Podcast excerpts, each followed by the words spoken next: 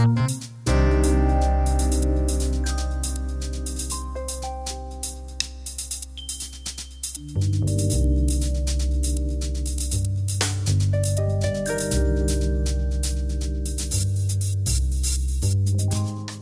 is the Communication Research Podcast, a production of the Communication Research Center at Boston University. This podcast is a colloquium talk by Professor Dennis Wu entitled Journalism and Public Relations in the News Media of Taiwan.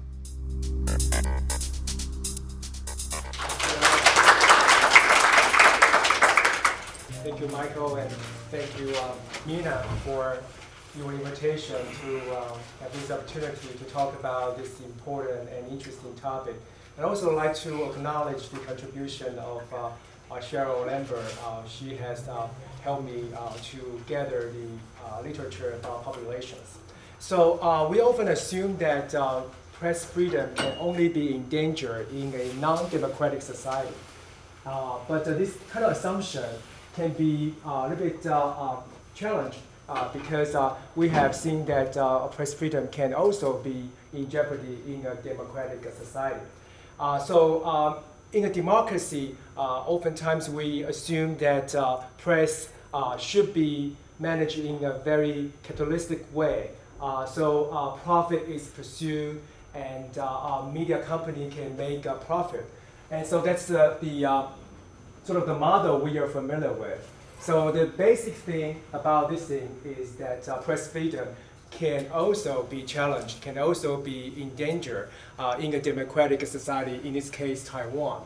Um, when the media companies pursued profits, uh, in the process of uh, pursuing maximum profits, uh, the media may opt to sacrifice their uh, conventional tenets and they may um, let the sponsors uh, call the tune. In other words, the advertisers, the political entities, media owners, and the one percent that you know they control the sort of the capital flow of a society, control the information that we, that we consume on a daily basis.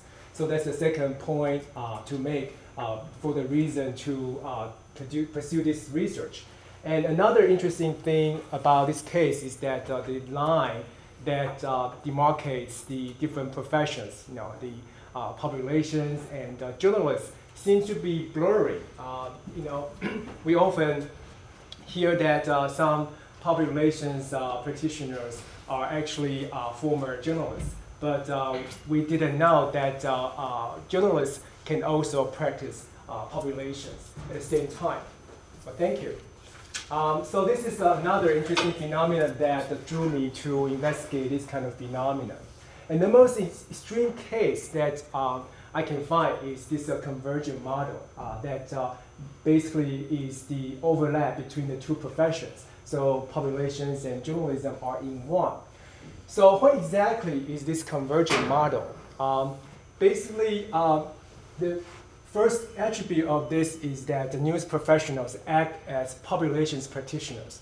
They serve uh, their clients only. They don't necessarily have the public interest in mind. They have abandoned their role of social, respons- social responsibility. They do not um, necessarily think that uh, their role is to serve the general public. Uh, as long as the money is right, as long as the price is right, they are willing to work for any clients that uh, their news organizations uh, solidify. And another major difference is that in, as opposed to sort of individual efforts that you often hear that uh, some journalists would be willing to take some uh, monetary incentives and so forth, uh, this sort of individual case, in this Taiwan case, the organization, the media company, pursue this systematic organization-wide effort to um, encourage and uh, require their reporters to pursue this kind of case. And so uh, owners and managers of media actually require their editors and uh, reporters to pursue cases to, um, you know, to uh, pursue benefits and uh, profits for the news organizations. So uh, in some cases, some of the raises and the bonuses of the news staff uh, can, can actually be based on convergent initiations and also convergent um, executions. So if those cases are not successful, they probably may not get the raises or bonuses for the, the new step. Another point uh, that differentiates convergent practice from other uh, similar models is that uh, this is actually based on formal contracts. So the sponsors of the projects and news media actually have formal contracts. It's a business model rather than individually based model. And another point that I'd like to make here is that the journalists also act as salespersons uh, because they often have very good network and their news organizations actually um, encourage them to uh, rely on their networks to pursue projects so that uh, these kind of convergent models can be uh, practiced. And the last one that uh, differentiate uh, this model from other model is that uh, the promotional content actually is entirely embedded in editorial content without distinct labels. We often hear about editorials in which um, advertising copy uh, is packaged as uh, editorial content, but usually there is a label on top or the bottom that says this is paid for by a certain entity or this is advertising. But in this case, this is purely editorial content that has advertising component in it. So that's a major difference from other uh, ideas. And uh, the most uh, interesting thing about this practice is that uh, there is very little law or policy that can govern this kind of practice. And we will be talking about this later. So um, first I'd like to give you some examples to show how this kind of convergent model can be practiced. Um, in 2011, there was uh, a series of uh, floral exhibitions. Uh, they were done in Taipei uh, the city government and the local newspaper teamed up to promote these uh, uh exhibitions. And um, it was said that um, millions and millions of dollars were spent on this newspaper. And as a um, consequence, the newspapers were required to run several stories on their front page and section front. And all the stories have to be positive. It can be events, it can be features, and it can be something interesting so that uh, uh, people will uh, buy the tickets to go to those events. So that's one example. And some interviewees actually say that the newspaper actually started to co-sponsor some events and uh, they actually share the profits out of the uh, events. So that's uh, one model. Another example that I heard from some of the participants was about the investment opportunities in China that were predominantly covered in one newspaper. And as a matter of fact, those stories are um, sort of uh, uh, stories that were bought or purchased by different levels of Chinese governments, from central to provincial governments. They wanted to uh, sort of uh, um, invite investors from Taiwan to uh, go to, to China to invest in real estate or some factories. And so uh, this kind of uh, stories can be on the front page, it can be on section front, as long as the price is right, they are willing to run it. So this is the uh, another example that I'm going to share with you.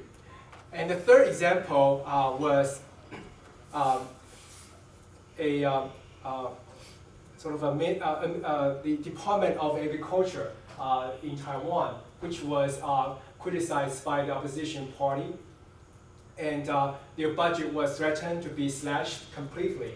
And so the, the minister of the department decided to buy stories uh, in the newspapers and the news media. So uh, some of the interviewees said that uh, they actually uh, were in charge of the stories, in, in charge of the, the task by pursuing some successful stories that the department has been um, involved in. And so uh, some of the uh, stories were uh, to talk about the, the benefits of this department and some of the success that the department was involved. So ironically, the taxpayers' money was used to persuade the taxpayers about uh, the um, contribution of the uh, Department of Agriculture. So that's some of examples to show you how severe and how intricate the uh, business model can be. So I think it's a good idea to sort of trace back uh, to see what the communication literature talk about this kind of uh, idea or this uh, similar concept. And uh, we probably need to go back to Shoemaker and Reese's uh, book, Mediating a Message, in which they identify several uh, different levels of influence on news content. And they identify the governments are the most influential sources of any news copy uh, governments are often perceived as most credible. Uh, they are regularly um, available, and uh, they are very good at preparing copy and the releases for uh, news media. So they are identified as a primary source. And there are other uh, sources from outside of the media organizations, including advertisers. Uh, when they see something they don't like, they stop sponsoring. if they see something that's not friendly to them, they will boycott. So for example, in the 80s and 90s, you see a lot of tobacco companies uh, that uh, threaten to uh, stop uh, sponsoring some shows or some uh, content. So that's uh, what happened. And public relations releases often are picked up by news media, especially in the news media that are not financially sound. They would particularly pursue population's copies because it's most um, uh, cost effective and it's cheaper to pursue that kind of uh, stories. In other cases, um, in sporadic cases in the US, uh, uh, scholars and uh, some articles have found that uh, some reporters have teamed up with the government to promote certain policies. for example, Judith Miller of New York Times, Maggie Gallagher, and also Armstrong Williams. excuse me, particularly Armstrong Williams was found to uh, pay about uh, $240,000, if I am getting it right. Trying to get the specific uh, figures. Should have been more. Should be more? Yeah. I'm not, um, yes, it's a $240,000 to promote uh, the policy of no child left behind and he was later um, sort of uh, uh, fired by uh, several uh, news uh, organizations and uh, stepped down from his original post. But basically, GAO found Williams guilty and reported to the news media. Um, so that's sort of another example to show you that this kind of practice actually is being executed in the US, even though it's not systematic. Uh, Turo and uh, Polizia, um, they also found that uh, in uh, media conglomerates, uh, cross promotion is very evident. So, um, you know, in this idea, uh, you see that a lot of the news organizations will promote products that are produced within the same umbrella. So, for example, um, ABC News would talk about new cultural products that are produced by Disney and uh, they talk about dancing with the stars all the time in the morning. Uh, this is a sort of a similar idea to uh, synergy. Okay. So uh, to continue on the literature, uh,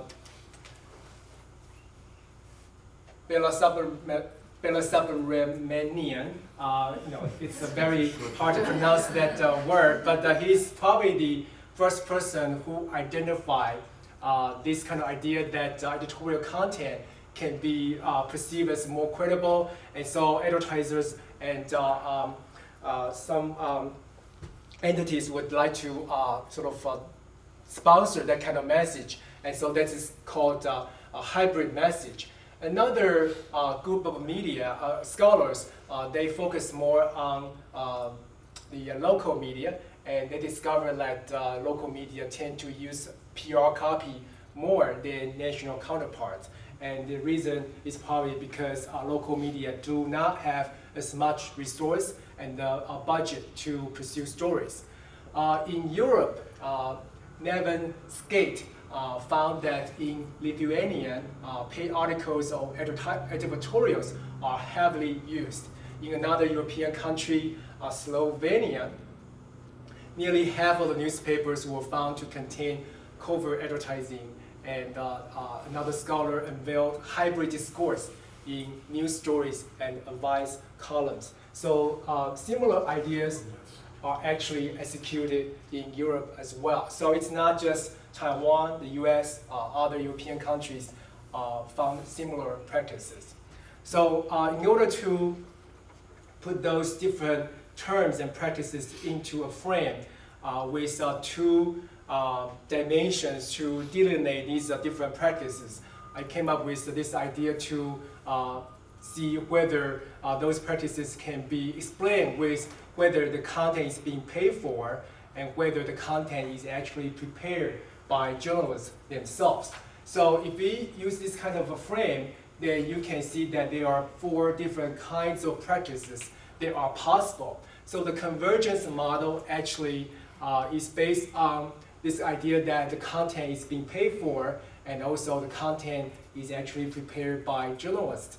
For uh, conventional news, you can see that the content is not paid for, but uh, it's also prepared by journalists. Uh, and the PR release, of course, is not paid for, uh, but it's not prepared by journalists. And information subsidy is a sort of a gray area. Uh, you never know whether the information is actually paid for or um, sort of the avenues to get the information is covered. So it's very uh, gray, but uh, you can basically see that uh, they, uh, the, the, media probably get some uh, financial incentives and so forth. so that's basically the four kinds of scenarios. but if we, we, if we put all those practices into this chart, then covert advertising probably can be placed there in the star A. Uh, B is uh, for cross promotion because it's done um, in traditional uh, news environment uh, to promote other entities under the same umbrella. C is basically uh, bribe that was done to change the content or um, in Indonesia, there is a term for that. It's called envelope journalism. Basically, journalists were given envelopes in which money is provided to pursue certain kind of stories. Uh, number D uh, is hybrid message. So basically, it could be uh, bought and it could be independently pursued by journalists. E is paid articles. Uh, it's very self-clarifying. F is promotional news. So it's uh, closer to convergence than other terms. G, public relations news. In other words, uh, content that is produced by PR agency is adopted by news uh, media. So uh, those are the you know, uh, potential uh, similar terms that we can find from the literature. So as I said earlier, uh, one of the areas that we should look at is ethics and laws.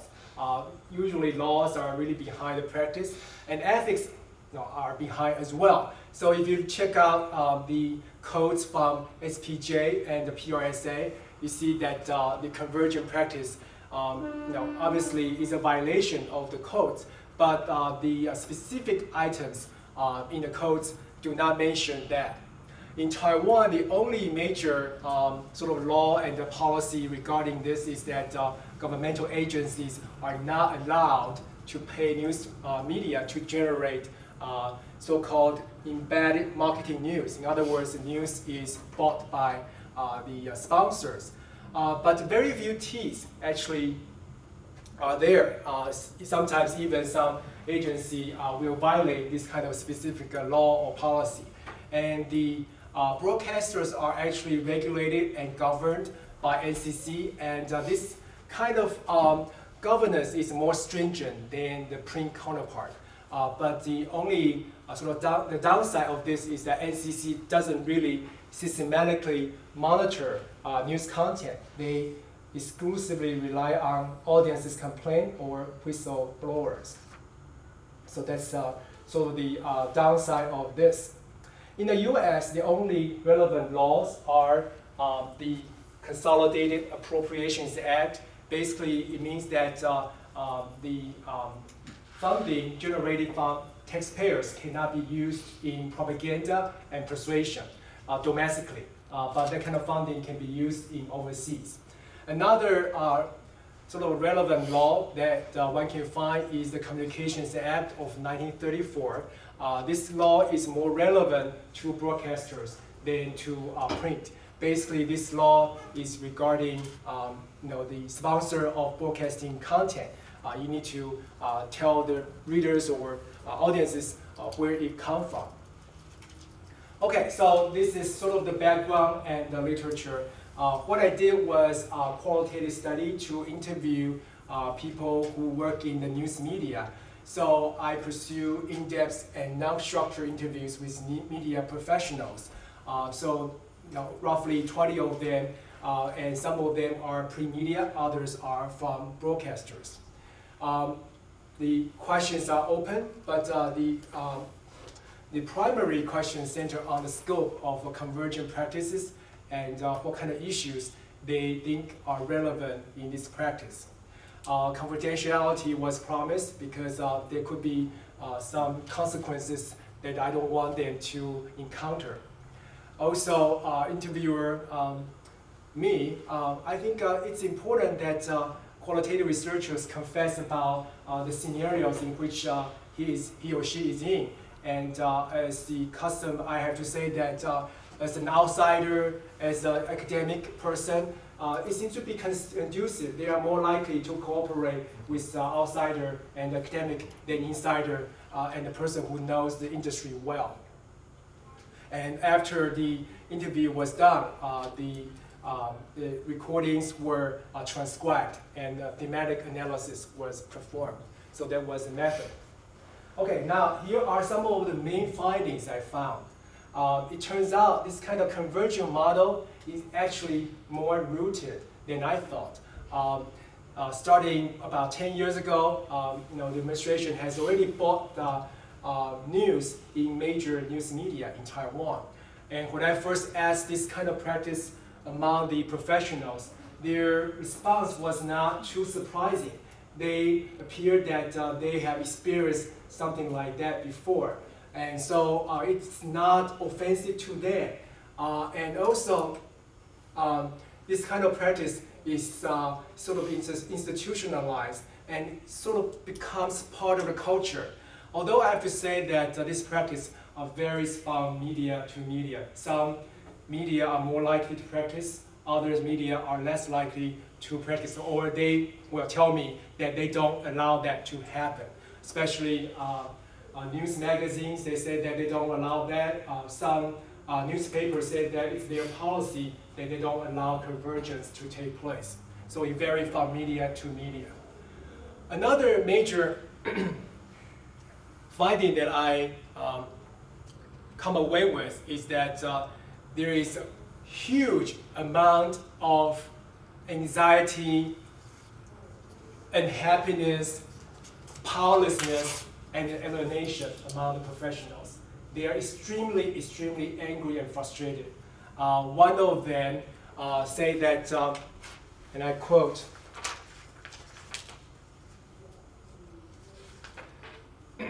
the more conscientious a senior reporter is, the more pain he will have because there are so many unethical things one has to do on a daily basis. So it's a very uh, profound sentiment that I found from these interviews. Although some of them actually try to find justification as to how they conduct their daily business. So uh, there's this justification process. Some of them may even say, I try to make it meaningful. And uh, one of them say, I try to make it a win-win-win situation. And I said, what does it mean?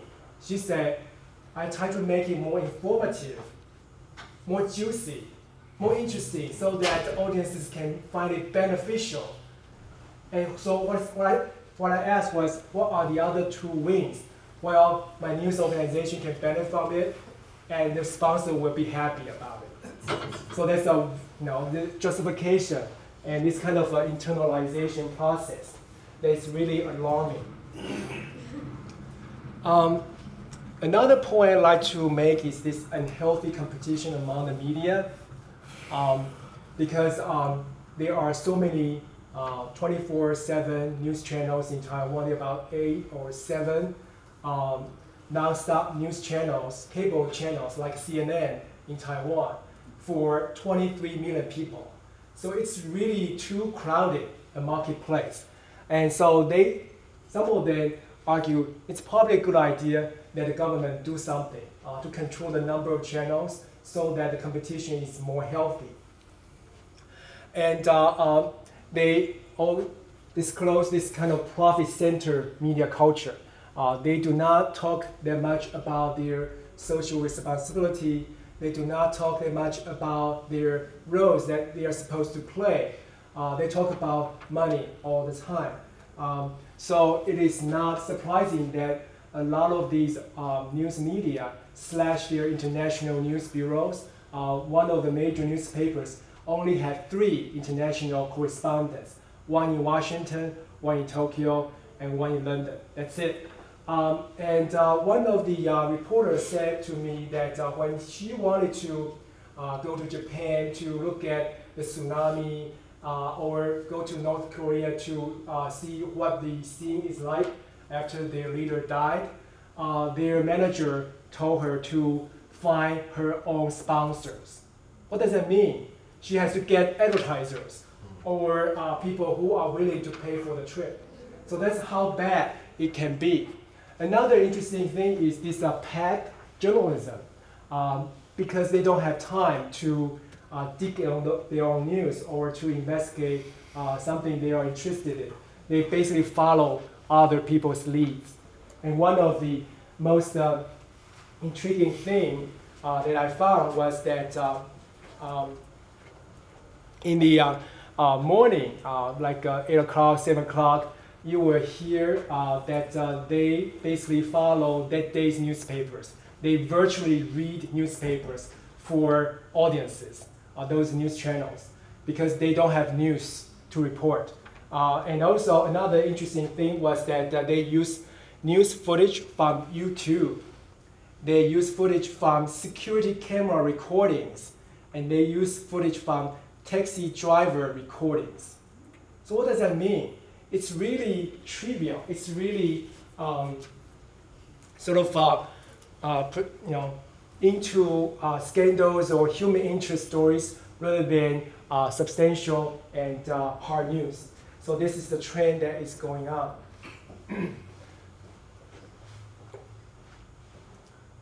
Another source of influence on the content is from China. Um, as we know that uh, you know, China has become an economic superpower, it's a powerhouse. So it's got a lot of capital. And the one thing they have um, thought about is to uh, buy some uh, media in Taiwan. And so they have already done that.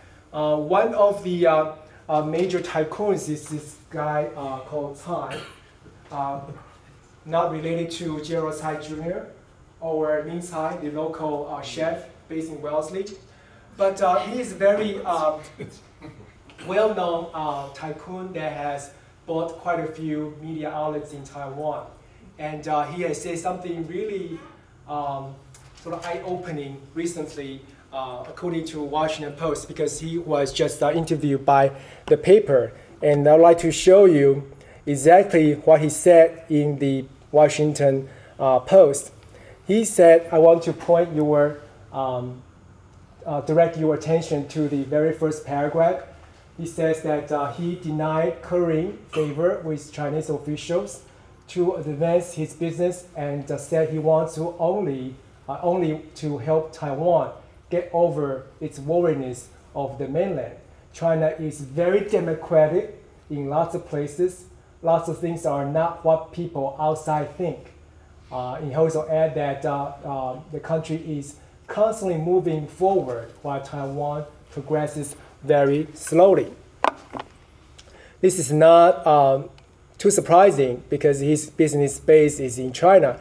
But this is this uh, paragraph I am showing you is more alarming. Uh, that shows that he basically embraces the stance of China. He said that uh, um, you know basically Tiananmen Square massacre doesn't really happen, didn't really happen. Uh, he said that uh, uh, he was struck by the footage of a lone protester standing in front of the PLA. we are all familiar with this scene. And he said that the fact that the man wasn't killed, he said, showed that uh, reports of a massacre were not true. So uh, this kind of uh, mentality is really alarming. And based on my interviews, several bosses of media actually have direct influence on the content. Uh, it's not uh, hands-free. Uh, it's really hands-on. so a lot of these bosses are sort of like a Rupert Murdoch. they would um, lay off any editors or reporters as long as they see the reporting um, not beneficial to their company or not in line with their political stance. So uh, the, this kind of uh, uh, influence is uh, out there. Another uh, subtle influence from China is uh, the managers or the bosses' idea of what journalism should be. As you know, in communist, in a communist society, the sole purpose of media is to serve the party, is to serve the idea of communism.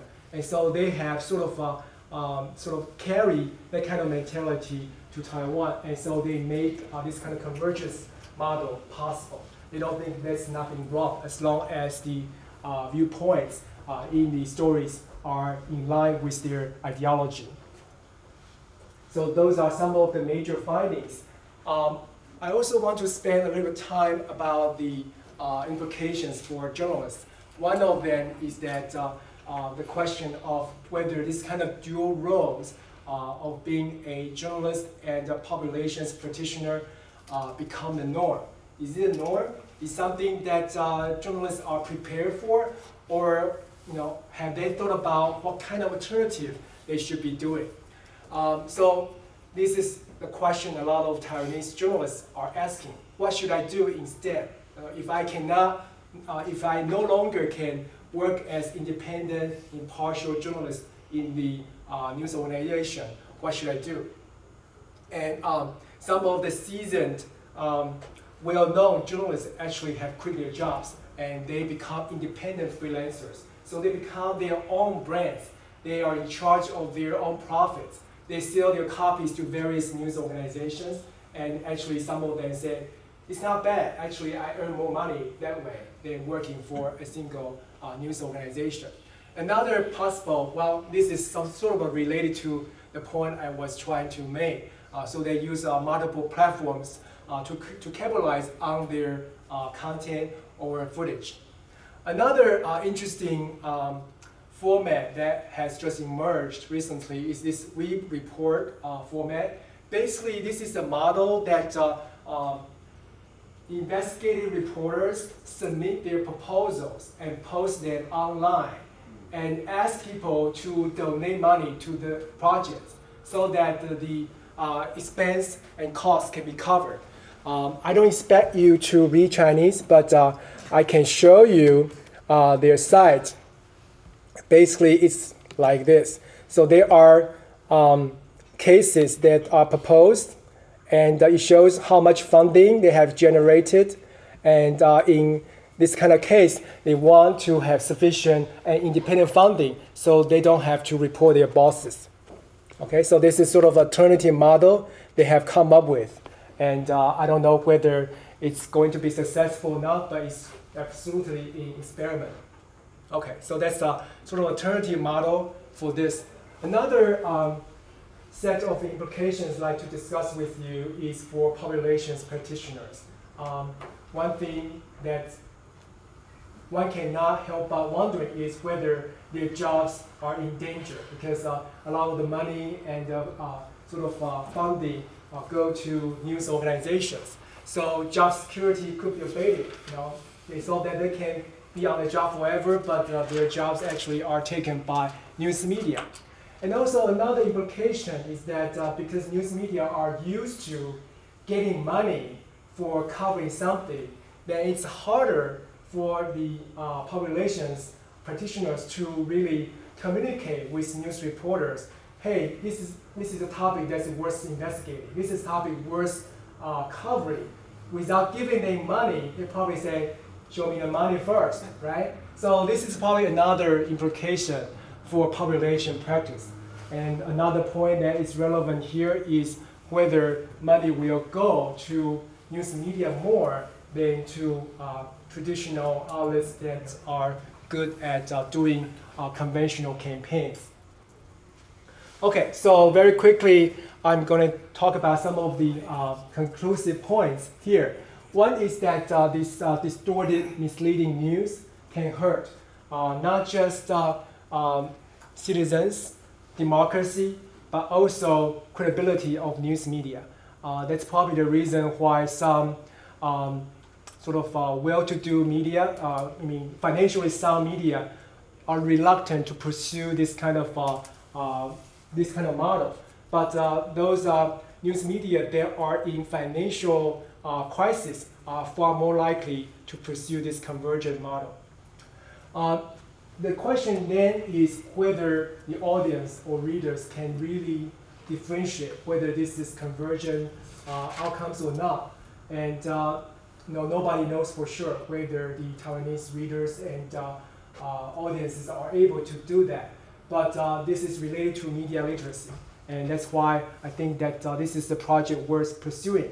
Uh, we need to educate uh, the audiences about this possibility that uh, the news they read and hear actually is uh, sponsored by uh, commercial or political entities. Also, we need to think about whether this is a new business model, well, whether there can be a new business model for conscientious journalists when they do not want to work for this kind of a model, is there any way that they can make a living and also uh, fulfill the traditional role of uh, you know, social responsibility and uh, providing uh, valuable news for the society? So um, some possibilities are out there, uh, but uh, they all call for some sort of a suitable governmental intervention so that the competition is not as fierce and the uh, work environment is not as bad as this. Um, they also say that uh, uh, media laws and policies uh, should catch up uh, because right now it's really insufficient. Uh, there are no teeth. They cannot do anything about the violations. So this is something that the government should be working on. But they also doubt whether the government or the legislative yuan, the Congress in Taiwan, can actually fix that because the ruling party seems to benefit from this practice, and they don't have you know too much incentive to really uh, change this kind of status quo. Another um, um, interesting thing was that uh, the news organizations, uh, news professional organizations, and public relations organizations are not really strong in Taiwan. So they don't have a very strong sense of ethical codes. Uh, not every reporter belongs to the organization and they don't necessarily uh, embrace uh, whatever codes they are uh, right now. So this is another interesting um, difference uh, from the US. Also, another thing that is worth uh, paying attention to is this uh, very powerful public diplomacy that has been launched by China. as we know that it tries to take over the island for you know several decades. And so it's trying to use this kind of PR front to uh, change the public opinion of Taiwan. And so this kind of force is very, very strong. It is ongoing. Uh, but uh, you know that uh, uh, Uh, this kind of uh, issue uh, is related to uh, media ownership. even though all of these democratic countries embrace press freedom, and mostly they are uh, they allow the uh, media to be owned by uh, foreign entities, but we have to think about whether this can actually hurt the domestic, you know, democratic process or not. So um, this kind of practice can actually happen anywhere, uh, even in the U.S. You know, if, for example, uh, some major uh, capital firms take over CBS or CNN, and some of the editors and reporters get slashed or replaced, it can actually happen here. Uh, so, um, you know, scholars and the industry uh, people may want to pay attention to this uh, very intricate uh, but uh, alarming uh, scenario. So, thank you very much for your time.